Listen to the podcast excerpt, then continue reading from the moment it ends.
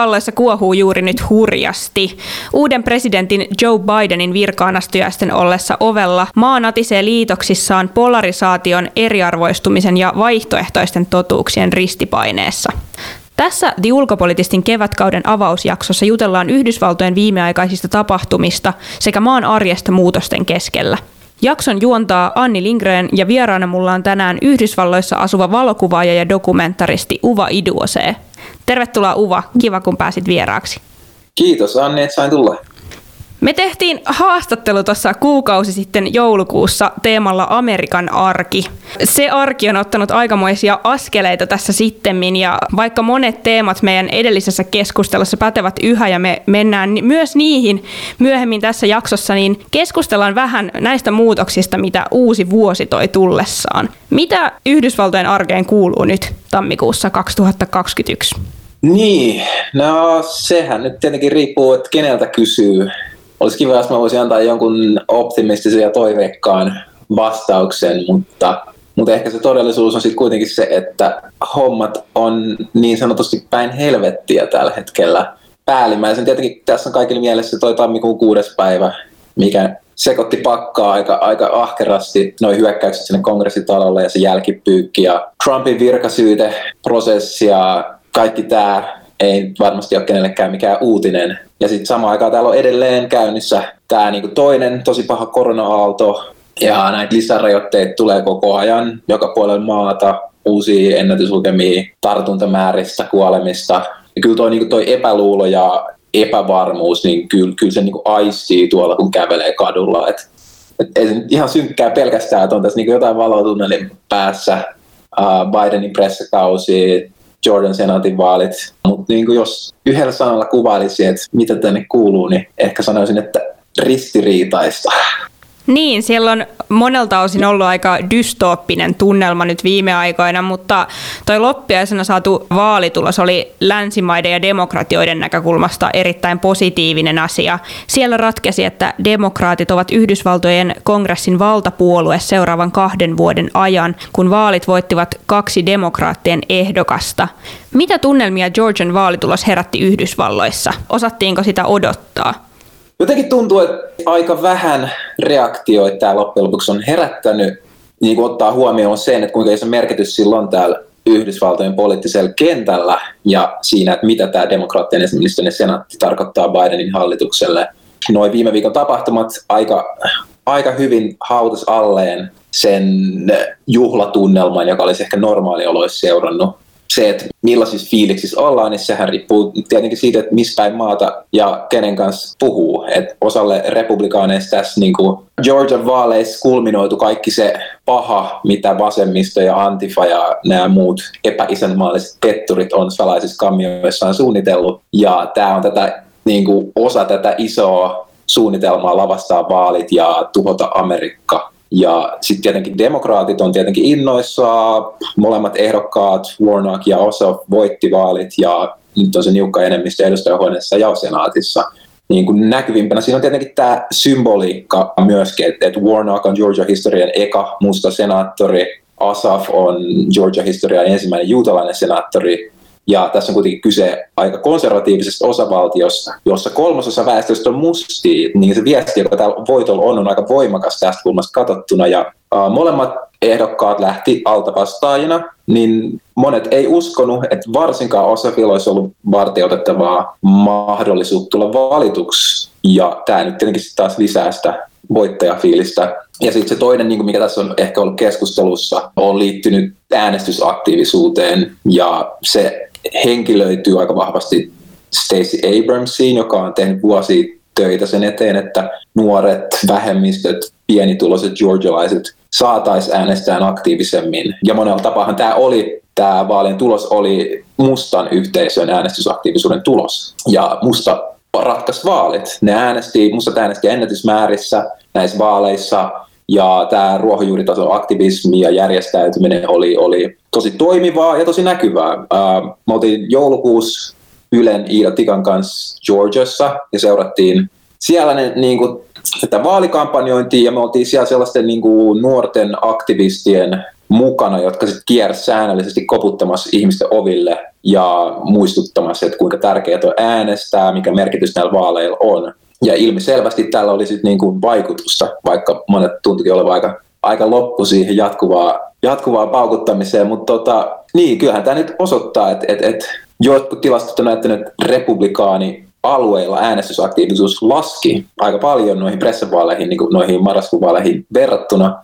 Ja se osittain kertoo myös siitä, että niin kuin republikaanien keskuudessa on pirstaloitumista ja, ja tämä on niin jollain tapaa aika selkeä seuraus Trumpin presidenttikaudesta. Et samalla kun tässä oli niin tämä ruohonjuuritason, tämä osoitus siitä, että ruohonjuuritason toiminnalla voidaan aidosti muuttaa asioita, niin se oli myös ihan selkeä viesti tälle republikaanipuolueen oikeistopopulistiselle siivelle, että niin kuin ehkä se ei olekaan niin universaalisti hyväksyttyä tämä niin kuin Trumpismi ja tietynlainen niin kuin vastakkainasettelu. Jos mietitään tätä republikaanien pirstaloitumista ja sitä Trumpin puoleista äärilaitaa, niin se pääsi valloilleen siinä myöskin loppiaisena, kun Trumpin puheen saattelemana istuvan presidentin tukijat hyökkäsivät kongressiin. Mitä tunteita tämän vallankaappausyrityksen seuraaminen siellä kirvoitti? Tämä on tosiaan ollut ainoa, käytännössä ainoa uutinen, mitä tuntuu olevan tällä hetkellä mitään merkitystä, ainakin jos seuraa tätä paikallista mediaa. Um, jos puhutaan siitä, että mitä tunteita se synnytti, niin henkilökohtaisella tasolla se ainakin muussa herätti ihan suoraan sanottuna vihaa ja turhautumista. Um, mä osallistuin moneen Black Lives Matter mielenosoitukseen. Mä näin henkilökohtaisesti, millä tavalla poliisit kohteli rauhallisia mielenosoittajia näissä protesteissa. Mä näin tilanteet, missä poliisit motitti protestoijia, hyökkäs niitä vastaan, pampuun, suihkutti kyynelkaasua. Ja mä näin myös, että miten toimittajia kohdeltiin näissä tilanteissa.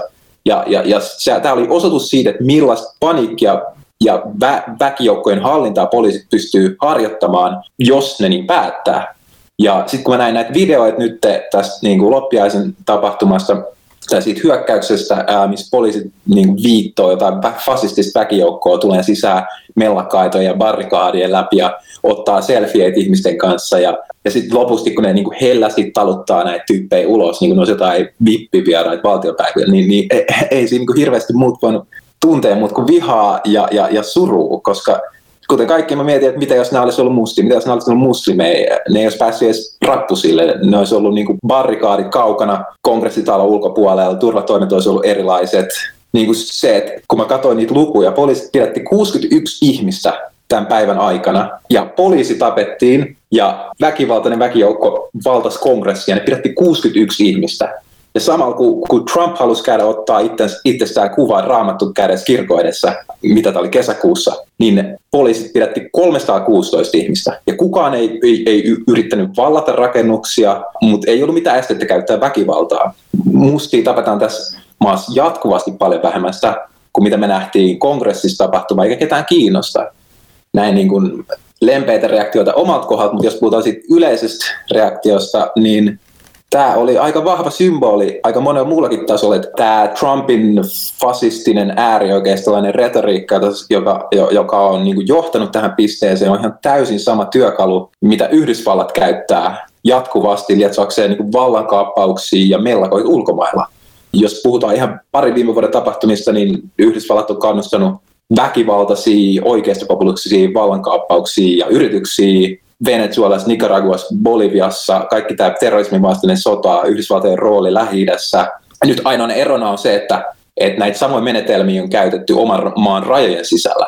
Ja sitten tietyllä tapaa niin mä jotenkin nähnyt se tapa, miltä viime päivin tätä keskusteluun latausta on yritetty kääntää pois tästä niin kuin vallankaappauskehyksestä niin kuin kohti tätä kotimaista terrorismikehystystä, niin on, myös osoitus siitä, että ei haluta käydä näitä niin vaikeita keskusteluja siitä, että millä tavalla tämä heijastaa Yhdysvaltojen ulkopoliittista väkivaltakoneistoa ja sen rumaa historiaa.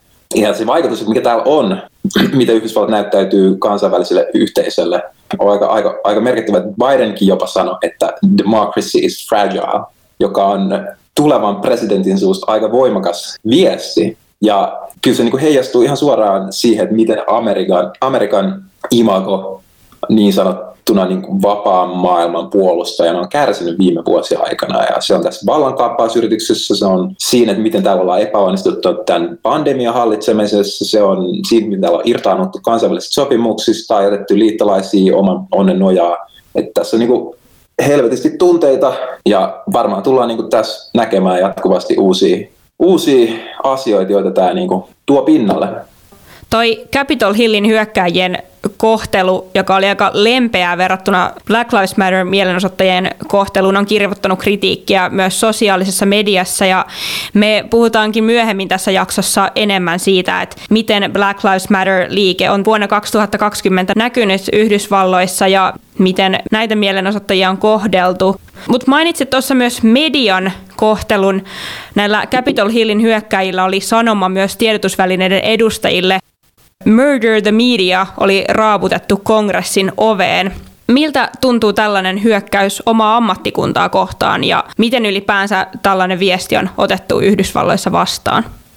Tässä niin kulminoitu tämä aika pitkään jatkunut median demonisointi ja tämä koko fake media, enemy of the people, jne, jne puhe.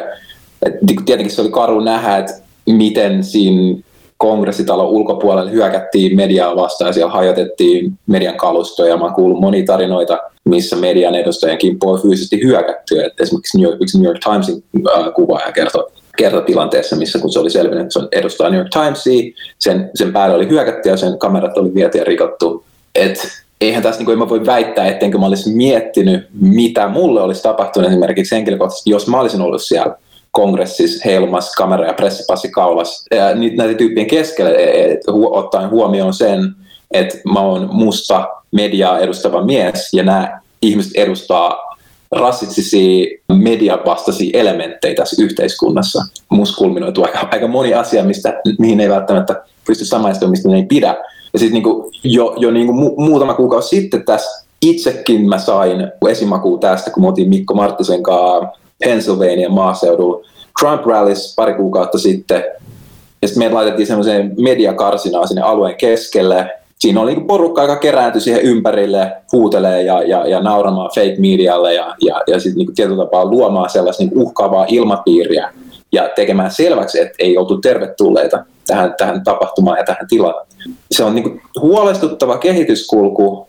Tätä keskustelua on käyty vuosia, me ollaan nähty, miten tämä eskaloituu. Tietenkin jossain mielessä tämä pakottaa journalisteja, kuvaajia, kaikki mediaedustajia olen niin varovaisempi sen suhteen, että miten me toimitaan tällaisissa vastaavissa tilanteissa ja millä tavalla me uskalletaan identifioitua mediana. Pressipassista saattaa olla enemmän haittaa kuin hyötyä. Ja se, niin kuin, mitä mä vielä ehkä haluan sanoa tähän, että mikä mua kiinnostaa, on se, että miten tämä epäluottamus mediakohtaa on luonut niin otollisen ilmapiirin kaikille näille salaliittoteorioiden leviämiselle. Niin tässä ollaan luotu ilmapiiri, jossa niin kuin jotkut sekopäiset YouTube-hörhöt, jotka äh, latelee sata salaliittoteoriaa minuutissa, koetaan ainoana luotettavana tiedonlähteenä ja kaikki valtamediat, asiantuntijat, tutkijat, poliitikot, kaikki on, on, on vain jotain, osa jotain suurta ja pahantahtoista järjestöä ja salaliittoa, jonka tarkoitus on manipuloida ja huijata ja pilkata kansaa jonkun jäävuoren sisällä asuvan pedofiili-eliitin palveluksessa. Ei näissä ei mitään järkeä näissä, näissä jutuissa, mitä täällä kuulee välillä, ja, ja se tuntuu, että niin mitä hullumpi tarina, niin sitä herkemmin siihen tartutaan. Ja sä, sä et voi niin millään tavalla vakuuttaa näitä ihmisiä siitä, että se niiden informaatio on väärä. Trump on lietsonut tätä vihaa ja epäluuloa kaikkiin instituutioita vastaan. Ja se on niin hyväksikäyttänyt tätä narratiivia koko sen presidenttiutensa ajan. Ja aika odotettavissa oli, että kun pre, niin media nähdään osana tätä globaalia salaliittoa ja kansan vihollisina, niin aika nopeasti siinä niin kuin luodaan sellaista niin vihollisasetelmaa ja sitten se nä- näyttäytyy tässä niin kuin jotenkin käsin kosketeltavasti tuossa niin loppiaisena. Tuossa Capitol Hillin hyökkäyksen etulinjassa oli tosiaan paljon muun muassa tätä Guanon väkeä. Ketä nämä hyökkäjät oikeastaan ovat tai mikä ajaa heidät näin äärimmäisiin ylilyönteihin? Niin, no siis se päällimmäinen niin kuin ajuri tässä oli tietenkin se, että, että nämä ihmiset on täysin vakuuttuneet siitä, että Trumpin väitteet vaalivilpistä on totta. Niiden mikä mikä maassa Trump voitti ennennäkemättömällä enemmistöllä landslide. Ja, ja sitten täällä on niinku paha demokraattisalaliitto, joka parasti vaalit ja Yhdysvaltojen presidenttiyden. Ja sitten täällä perusteella ne hyökkäs valtaamaan maata takas. Varmasti suurin osa uskoo aivan täysin sydämin, että niin ne on patriotteja, ne on vapaustaistelijoita ja ne taistelee oikein ja taistelee hyvän puolella. Ja, ja se, että me niin edes ollaan tilanteessa, missä kymmenet miljoonat amerikkalaiset uskoo tähän moneen kertaan kumottuun valheeseen. Tässä näkyy se, että Trumphan piti samana päivänä, kun tämä hyökkäys tapahtui, se piti rallin siellä DCissä, samaan aikaan kun kongressissa oltiin vahvistamassa Bidenin vaalivoittoa, ja siellä se toisti moneen kertaan näitä samoja väitteitä, ja se kehotti ihmisiä marssimaan kongressille ja taistelemaan ja vaatimaan oikeutta, ja siellä oli tämä Trumpin lakeja Rudy Giuliani, joka, joka vaati et, et, et trial by combat ratkaisulle tälle tilanteelle. Eh, nämä on aika suoria vaatimuksia harjoittaa väkivaltaa, yllyttää väkijoukkoa väkivaltaan. Ja niin kuin, ei ole kovin vaikea löytää tämä syy-seurausyhteyttä, joka niin kuin, johtaa ihan suoraan tämän korkeimman viranhaltijan ovelle. Ja siitä syystä Trump onkin tällä hetkellä siinä virkasyyteprosessissa ja tullaan näkemään, että ne käy. Tilanne on niin aika vahvasti elävä ja mitä mä sanon nyt ei välttämättä pidä paikkaansa kahden tunnin päästä. Mutta niin se, mitä, mihin mä haluan kiinnittää tässä kans huomioon, on se, että niin kuin mediassa näkee jatkuvasti tätä narratiivia, somessa näkee jatkuvasti tätä niin kuin narratiivia, missä tässä ajatellaan, että tässä on kyse jostain niin kuin köyhien, kouluttamattomien valkoisten wannabe-rampojen sekoilusta. Ja mun mielestä on niin kuin iso virhe marginalisoida tätä porukkaa ja leimata tämä pelkästään köyhien valkoisten oireiluksi, koska tämä on sama argumentti, mitä me ollaan käytetty viimeisen neljän vuoden aikana selittämään Trumpin valtaan nousua. Ja, ja se on houkutteleva tarina, koska se mahdollistaa sen, että ne monet niistä ihmistä, jotka hyötyy suoraan tästä kehityksestä ja näistä rasistisista ja eriarvostavista rakenteista, olisi sitten välillisesti tai välittömästi, niin voi tehdä pesäeroa tämän kautta tähän, näihin ihmisiin ja tähän ideologiaan. Ja pitää muistaa, että siellä oli paikalla myös republikaanipoliitikkoja. Että on ihan selvää ja on todistettu, että siellä on paikalla myös keskiluokan ja ylemmän keskiluokan ja pienyrittäjien edustajia, mutta tämä ei silti poista sitä tosiasiaa, että moni niistä ihmisistä, jotka tunkeutu kongressiin, on ihmisiä, jotka kokee, että poliittinen järjestelmä on pettänyt ne. Ne hyökkäsi kongressiin, koska ne halusivat viestiä, että tämä maa edelleen kuuluu meille. Tämä siellä huudettiin myös, niin this is our country. Ja se on niin suora vastaus sille, että ollaan menettämässä joku kriittinen osa valkoisen ylivallan varaa rakennetusta järjestelmästä sen eduissa. Et niin tämä koko keskustelu ja kehitys, missä vähemmistöryhmien oikeudet asetetaan keskiöön, Black Lives Matter-liike, Me Too-liike, seksuaalivähemmistöjen oikeudet, alkuperäiskansojen maa-oikeuksia ja historian kunnioittaminen, konfederaattikenraalien patsaiden problematisointi. Tämä on kaikki johtanut tällaiseen perinteisten valkoisten kristittyjen arvojen kriisiin, jos koetaan, ei enää voidakaan tehdä ihan mitä me halutaan, vaan koska mä normia edustava valkoinen ja halutaan pitää kiinni tästä hallituksesta, joka sortaa marginalisoituja vähemmistöjä ja naisten oikeuksia. Mä en halua puolustella millään tasolla. Mä en halua humanisoida näitä ihmisiä, jotka hyökkäs, koska tässä ei ole niin mitään, mitä meidän pitäisi ymmärtää tai mitä meidän pitäisi empatisoida. Nämä niin murhas poliisi, nämä pahoinpiteli ihmisiä, ne yritti kumota demokraattisten vaalien tuloksen, mutta mut se on samalla tosiasia, että et, et Yhdysvaltojen poliittinen järjestelmä johon niin kuin kuuluu molemmat puolueet, molemmat valtapuolueet, on aidosti pettänyt kansan taloudellisesti, ne on pettänyt tämän kansan koulutuksen suhteen ja ne on pettänyt terveydenhuollon suhteen, että ihmisten perustarpeet ei kateta. Ja kun tämän yhdistää tähän läpitunkevaan rasismiin, niin se on aika otollinen maaperä väkivallalle. Ja, ja sitten tässä on näin niin kuin, tosi moni taustalla vaikuttavia, vaikeasti hahmotettavia rakenteita. Sulla on globaali kapitalismi, teknologista kehitystä, digitaalista murrosta ja, ja sitten niin näiden abstraktioiden sijaan ihmiset haluaa konkreettisia vihollisia, joiden kimppuu hyökätä. Ja Trumphan tarjoaa, Trump antaa sulle vihollisia, jos sä haluat. Ja sitten tässä pitää niinku tätä kautta muistaa, ja edelleen mä haluan painottaa, että, että on iso joukko vaikutusvaltaisia ihmisiä, jotka on hyötynyt tästä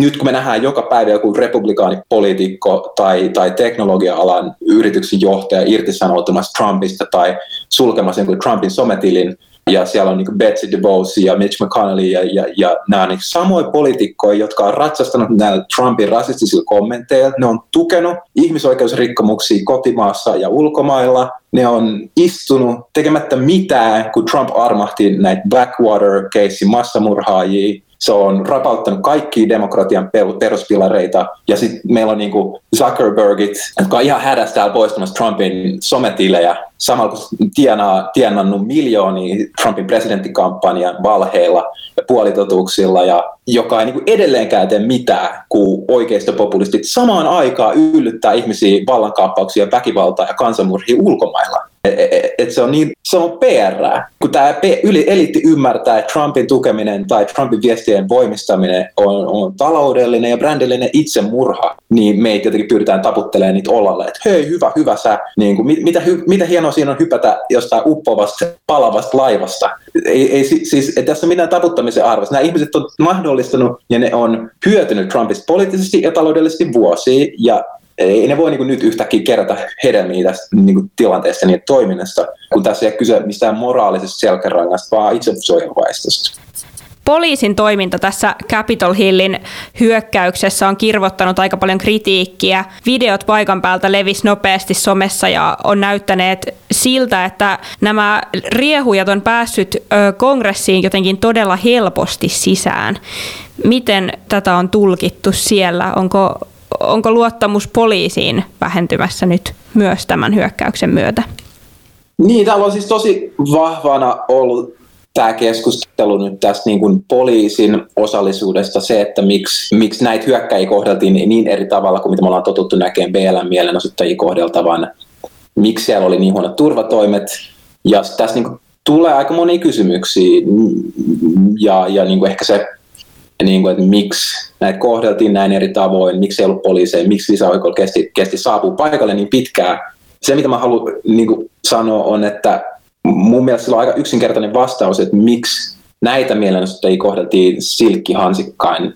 Ja se on se, että ne oli valkoisia Trumpin kannattajia. Ei, ei ole mikään salaisuus, että me osa poliiseista Yhdysvalloissa. Mukaan luettuna tämä kongressin poliisivoimat, mukaan luettuna DCin poliisivoimat kannattaa Trumpia ja sitä kautta ne samaistuu näihin hyökkäjiin. Me ollaan nähty ihan tarpeeksi näitä videoita, mitä mä mainitsinkin, näitä selfieitä, poliisit niin viittomassa oikeaan suuntaan. Yksi poliisi lomautettiin, koska se jäi kiinni siitä, että se ohjeisti näitä, näitä hyökkäis magahattu päässä siitä, että mihin pitää mennä kongressitalon sisällä. Niin kuin, ei se tietenkään tarkoita, että kaikki nämä poliisit ajattelee näin, mutta niin kuin selkeästi näitä sympatisoijia oli tarpeeksi paljon, jotta se tilanne johti tähän. Se on aika selkeä tässä, että niin kuin alkuun poliisit koki, että mehän ollaan tässä samalla puolella.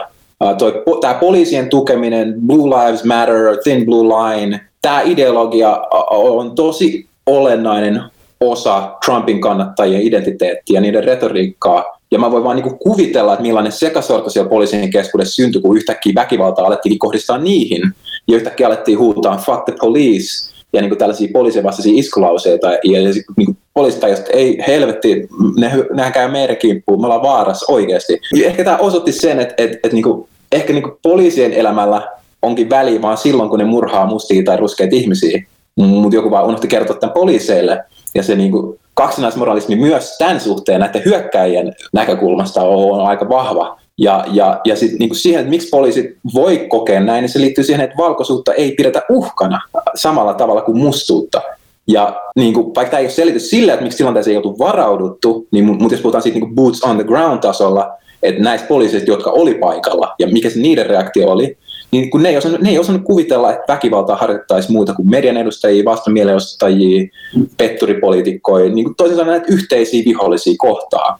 Mutta niinku, mut se niinku psykologia, joka toimii tällaisen systemaattisen rasismin voimavarana, niin si, si, siinä yhteydessä pitää puhua myös siitä, että miten, niinku, millaisia negatiivisia konnotaatioita liitetään mustuuteen samalla kun valkoisuus edustaa hyvää ja puhdasta. Ja sitten tällaisessa protestitilanteessa, väkivalta uhkatilanteessa, täällä, ratkaisu, täällä vastakkainasettelu on niin kuin selkeä, niin kuin tietoinen ja alintajuntainen vaikutus näihin puolustajiin, eli poliiseihin. Et tässä on niin kuin vä- valkoista väkivaltaa edustava väkivaltakoneisto, joka kokee mustat järjestelmän vihollisina, Ja, ja sitten kun koetaan esimerkiksi Black Lives Matter niin kuin yhteydessä, että ollaan hyökkäyksen kohteena, on paljon helpompaa oikeuttaa väkivallan käyttöön. Ja sitten samalla nämä mielikuvat mustista väkivaltaisina ja aggressiivisina toimijoina, ne, ne, ne triggeröi poliiseissa pelkoa. Ja pelko siis tietenkin usein niin kuin manifestoituu siinä väkivallan käyttönä, itsensä puolustamisena. Ja sitten näkee siinä, että miten niin usein poliisien väkivaltaisia ylilyöntejä suhteessa mustiin ihmisiin perustellaan just sillä koetulla uhkalla, sillä koetulla pelolla, että oli se todellista tai ei, oli se äh, kynä tai oli se lelu, mitä luultiin aseeksi mustan teinin kädessä, mutta se on kuitenkin oikeutus ampua. Niin, ja kun sä yhdistät nämä, niin, niin aika helppo niin kuin ymmärtää, miksi se kehitys siinä hyökkäyksen alkuvaiheessa oli niin erilainen tuohon niin kuin Black Lives Matter-protesteihin verrattuna. Et, et niin kuin kaikki ne, ne meemit, mitä me jaetaan, ne on osoitus tästä. Et niin meidän on helppo nauraa niille kuville siitä viikinkisarvisesta vallankaappaajasta, koska se valkoinen väkivalta aina irrotetaan niin kuin normatiivisen valkoisuuden kontekstista. Ja se sieltä trivialisoidaan. Ja niin kuin on jotenkin helppo ajatella, että nämä tyypit olisivat jotain niin kuin hyvän ja sanokikelpoisen valkoisuuden ulkopuolista. Ja nämä niin kuin kouluttamattomia köyhiä maalaisurpoja, jotka ei tajua mistään mitään elää 1800-luvulla. Mutta totuus on se, että nämä ihmiset on läpi Amerikan historian palvellut valkoisen ylivallan valtarakenteita ja, ja nämä on oikeasti vaarallisia ihmisiä ja ne toimii vaarallisten ihmisten puolesta. Ja ne harjoittaa sitä väkivaltaa, joka mahdollistaa niin kuin näiden heikompien sortamisen. Tässä on niin yli 70 miljoonaa amerikkalaista äänesti Trumpia, ja ne tietää aivan hyvin, mitä tämä edustaa, mitä tämä mahdollistaa. Ja, ja nyt meidän pitäisi ajatella, että tämä oli vain joku pienen joukon sekoilu ehkä se on se, mitä mä haluan painottaa. Tietenkin ne on eri kysymys siitä, että miksi oli niin vähän poliiseja, miksi turvatoimet on niin heikot, vaikka tästä tiedettiin etukäteen, FBI varoitti tästä. Ehkä tuolla on niin ihan tarpeeksi nyt tällä hetkelläkin jo internetsenseitä jakamassa totuuksia ja, ja, ja spekuloimassa, että mä en niin tuohon ehkä keskusteluun lähde vielä tässä vaiheessa. Tulee tutkinta varmasti ja selviää erinäisiä asioita, mutta niin kuin siltä tasolta, että minkä takia se, se reaktio, jota me nähtiin poliisien puolelta oli niin erilainen, niin, niin ehkä siihen mä halusin avata ajatuksia. Poliisin käytös on tosiaan kytketty rakenteelliseen rasismiin, joka Yhdysvalloissa on hyvin syvällä. Tämä näkyy muun muassa koronapandemiassa, sillä mustien ja latinoiden osuus tartunnoista ja tartunnan takia sairaalahoitoon joutuneista on keväästä alkaen ollut jatkuvasti ja näkyvästi suurempi kuin valkoisten. Viimeisimpien tietojen mukaan Yhdysvalloissa koronan sairastuminen on noin puolitoista kertaa yleisempää mustien ja latinoiden keskuudessa kuin valkoisilla ja esimerkiksi sairaalahoitoon joutuminen on jopa neljä kertaa todennäköisempää mustien ja latinoiden keskuudessa. Tämä tilanne on siis marraskuussa, varsinkin kevään ja kesän aikana nämä tautien ilmenemismäärät oli vielä huomattavasti suurempia.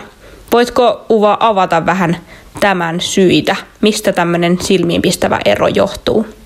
Mä ymmärrän, että tähän on niin kuin kaksi semmoista niin kuin päällimmäistä syytä. Toinen on ihan yksinkertaisesti se, että mustat ja latinot työskentelee valkoisia useammin töissä, joissa etätyö ei ole mahdollista. Että niin kuin asiakaspalveluammateissa, joukkoliikenteessä, varastoa tuotantolinjoissa on suhteellisesti paljon enemmän vähemmistöjen edustajia, joka sitten altistaa nämä ihmiset enemmän useammin viruksille.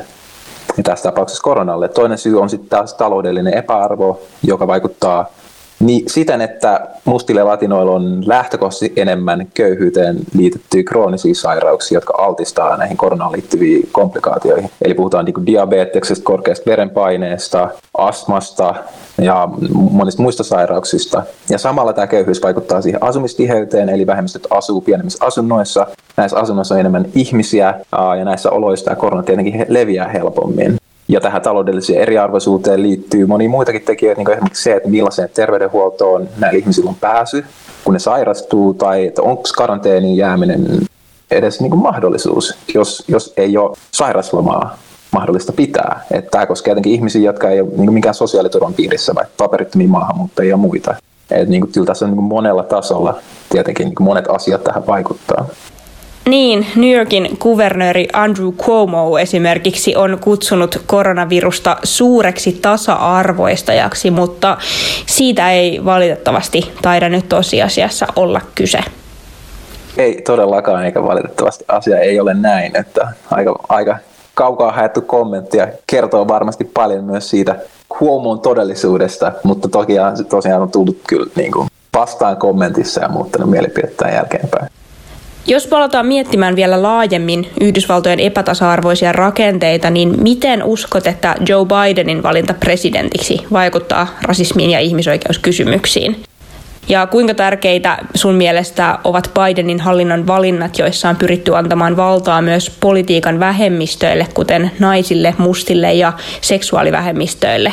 Onko niillä aidosti merkitystä vai onko kyse vain oman kypärän kiillottamisesta ja tietynlaisesta statuksen kalastelusta muiden valtioiden silmissä? Mä sanoisin, että, niinku, että, että, että se on aika selkeää, että aika lailla kuka tahansa, joka syrjäyttää tämän tämänhetkisen demonin, joka on valkoisessa talossa istumassa, niin on askel oikeaan suuntaan. Eli käytännössä parannusta olisi jo se, että jos Biden ei aktiivisesti tekisi mitään. Et, et se, on jo, se on jo kehitystä suhteessa tällaiseen presidenttiin, joka yllyttää äärioikeiston väkivaltaan, kutsuu tulevi, Keski-Amerikasta tulevia siirtolaisia raiskaajiksi, koittaa leimata Black Lives Matter-liikkeen kotimaiseksi terrorismiksi, äh, kieltänyt antirasistiset työpajat valtion työpaikoilla, että niin kuin, tässä ei ole kovin vaikea mennä ylöspäin. Bidenin ansioluettelo ei todellakaan ole mikään niin kuin kansalaisoikeusaktivistin ylpeyden aihe, ja tämän takia monet suhtautuvat aika skeptisesti siihen, että mitä Biden tulee tekemään, kun pitää siirtyä sanoista tekoihin.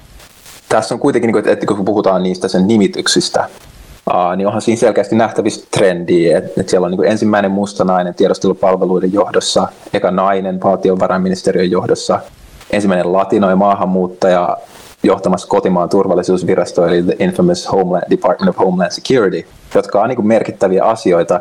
Ja siellä on myös niin kuin sen, mitä mä nyt ym- ymmärtänyt, mä en ole niin kuin asiantuntija tässä aiheessa, mutta niin kuin siellä on myös niin kuin liberaalimpaan siipeen niin kuin more liberal leaning tyyppejä, joita se on nimittänyt näihin, että se ei ole vaan, että laitetaan sinne joku niin kuin vähemmistöä edustava oikeista populisti tekemään, tekemään niin kuin työtä, vaan niin kuin, että se ihan selkeä, että se, selkeä, että se Bidenin lupaus, että, että niin kuin hallin, mun hallinto tulee näyttämään Amerikalta, on pitänyt jollain tasolla paikkansa. Näillä näkymin levottomuuksia on tiedossa myös Bidenin virkaanastujaispäivälle ja sen ympärille. Ja hyvä myös muistaa, että tällaiset levottomuudethan ei ole ainutlaatuisia. Aseistautuneita Trumpin tukijoita on tunkeutunut hallintorakennuksiin myös Oregonissa ja Michiganissa aiemmin. Tätäkö Amerikan arki nyt on, että aseistautuneet ihmiset harppoo valtaamaan milloin mitäkin kongressirakennusta tai muuta? Toivottavasti ei. uh, Niistä toivoisi, mutta tietenkin se tilanne on nyt tämä. Tässä on tietenkin tosi vaikea ennustaa edes päivien päähän, miten tämä tulee, tulee minkälaisia ratkaisuja tässä tulee, ja monet asia varmasti riippuu myös tästä virkasyyteprosessista, uh, mutta niin kuin, tottahan se on, että et, et, niin kaikki ennusmerkit antaa ymmärtää, että DC:hin ja, ja niin monen muuhunkin osavaltioiden hallintorakennuksia on suunniteltu mielenosoituksia ja pahempaakin on kaikkea Million Militia Marchia ja muuta, muuta mistä niin kuin liikkuu huhuja, niin kuin, että onko tämä nyt sitä uutta Amerikkaa, niin, uutta Amerikan arkea, niin en, en mä osaa vastaa, mutta niin kuin, samalla siinä on vaarana, että kun me paisutellaan tämän, niin tämän, tämän tapahtuman merkitystä. Meidän on helppo tuudittautua siihen ajatukseen, että Bidenin astuttuu virkaan kaikki on, kaikki on niin kuin yhtäkkiä hyvin ja kaikki on maailman normaali. Ja, ja sitten tämä on niin kuin jollain tapaa se viesti, mitä musta tuntuu, että demareiden puolella yritetään projisoida. Ja ongelma on se, että, että se normaali ei ole koskaan toiminut suurimmalle osalle kansaa. Ja demokraattinen puolue on, on poliittinen organismi, joka on lojaali itseään kohtaan. Ja se, sen edustajat sanoo mitä tarve vaatii niin vaalikauden etenkin. Ja tämä on ihan totta täällä, tämä on totta Suomessa. Ihan tarvii muistella vain jotain persu kokoomuskeskusta hallituksen koulutuslupauksia tuossa niin vähän aikaa sitten. Ei siinä kauan mennyt, että ne rikottiin. Ja, ja sitten tämä Bidenin koko kansan presidentti-asemointi ei luo hirveästi toivoa uh, sen suhteen, että tästä tultaisiin näkemään mitään radikaaleja, aitoja, progressiivisia muutoksia järjestelmän tasolla, että nämä kosmeettiset muutokset ei vie kovin pitkälle, jos se koneisto säilyy samana. Ei ne, ei ne, ei ne taustalla vaikuttavat ongelmat ja, ja, ja syyt tuu häviämään mihinkään sillä, että, että Biden lisää vähän diversiteettiä hallituksessa. Ja nämä on niin kuin monimutkaisia asioita, ne vaatii niin aidon muutoksen tahtotilan, mutta niin vielä tuohon äärioikeista uhkaa, niin on, on, on se niin kuin ihan selkeää, että nämä äärioikeistolaiset fasistiset ryhmittymät ja ideologiat on saanut vahvistusta niiden ajatuksille ja, ja niiden teoille, ja ne kokee varmasti näiden viimeisten tapahtumien seurauksena olevansa entistä vahvemmilla, kun on näitä kuvia, missä joku tyyppi pitää jalkoja Nancy Pelosiin työpöydän päällä, tai toinen heiluttamassa konfederaattilippua jossain kongressin sisällä. On aika vahvoja symboleita siitä, että, että ei tässä oltu vaan valtaamassa jotain, vaan tässä oltiin ottamassa takaisin jotain, mikä oli niin kuin heidän alun perinkin. Ja, ja, ja, ja sitten kun näitä ihmisiä on, ja niiden mielipiteet on oikeutettu ja mahdollistettu ja voimistettu vuosia, ja sä yhdistät siihen tämän niin kuin vaihtoehtoisen todellisuuden ja, ja, ja mediaympäristön, missä nämä ihmiset elää, niin ei tässä niin kuin heti huomenna mihinkään business as usual olla menossa takaisin tässä jaksossa ollaan nyt käsitelty Yhdysvaltojen pimeämpiä puolia ja maassa tosiaan uuden presidentin virkaanastujaiset tulee koittamaan aika synkissä tunnelmissa. Mutta miten sä Uva näet Yhdysvaltojen tulevaisuuden? Onko siellä toivoa? Aina on toivoa. Ehkä mä oon kuulostanut vähän synkältä, mutta kyllä mä niinku uskon, että tässä on mahdollista saada aikaan myös jotain positiivista tämän kautta. Ja mä toivon, että tämä niinku jollain tapaa voimistaisi niin kuin ehkä demokraattisen puolueen ulkopuolisia progressiivisia liikkeitä ja saisi ne niin kuin ymmärtämään, että niin kuin, koska tämä on aika, aika niin kuin voimakas, vaikka tämä niin kuin, tämä, tämä niin kuin hyökkäyksen kohta, nämä Trumpistit, tämä niin kuin äärioikeisto, vaikka ne niin kuin vaatimukset on ihan naurettavia, ne on silti onnistunut niiden toiminnalla ja si, si, niin kuin, niin kuin tosi radikaalilla toiminnalla pakottamaan republikaanipuoluetta ottamaan tosissaan ja niin kuin, uh, shiftaamaan sitä, sitä neulaa jossain määrin heidän suuntaansa. Ja, ja sitten taas demokraattipuolella tuntuu, että, että usein se, se, se niin kuin progressiivista tai niin kuin radikaalimpia, tämä nyt on ehkä huono sana, koska silloin aika negatiivisia konnotaatioita, mutta, mutta niitä on onnistuttu jotenkin uh, sulauttaa järjestelmään. Ja sitten sitä kautta niin kuin koetaan, että, että niin kuin vasemmisto progressiivisten ihmisten politiikkaa ei voi ajaa instituutioiden ulkopuolelta. Että se niin kuin pelkästään tässä, ja niin kuin ehkä tämä, tämä luo toivon mukaan jotain painetta siihen suuntaan, että, että niin kuin ihmiset ymmärtää sen tarpeen järjestäytyä vastavoimana kaikelle tälle, mitä me ollaan nyt täällä nähty. Et ehkä se niin kuin on, on, on jollain tasolla se toivo. Ja onhan tässä niin kuin toivo, enkä mä niin ole, ole täysin tuomitsemassa nyt mitään niin kuin, uh, instituution tasolla tapahtuvaa poliittista muutosta. Tietenkin tässä Biden, Biden on tulossa ja, ja oli siitä mitä tahansa mieltä, niin varmasti tässä tullaan meneen parempaan suuntaan. Ei välttämättä täysin sinne, mihin ihmiset haluaisi, eikä varsinkaan niin nopeasti kuin ihmiset haluaisi, mutta niin kuin on tässä varmasti positiivisia muutoksia edessä. Ja mä odotan, rokotteet on täällä, mä odotan, että niin kuin, kohta me ollaan oikeasti pois pandemiasta.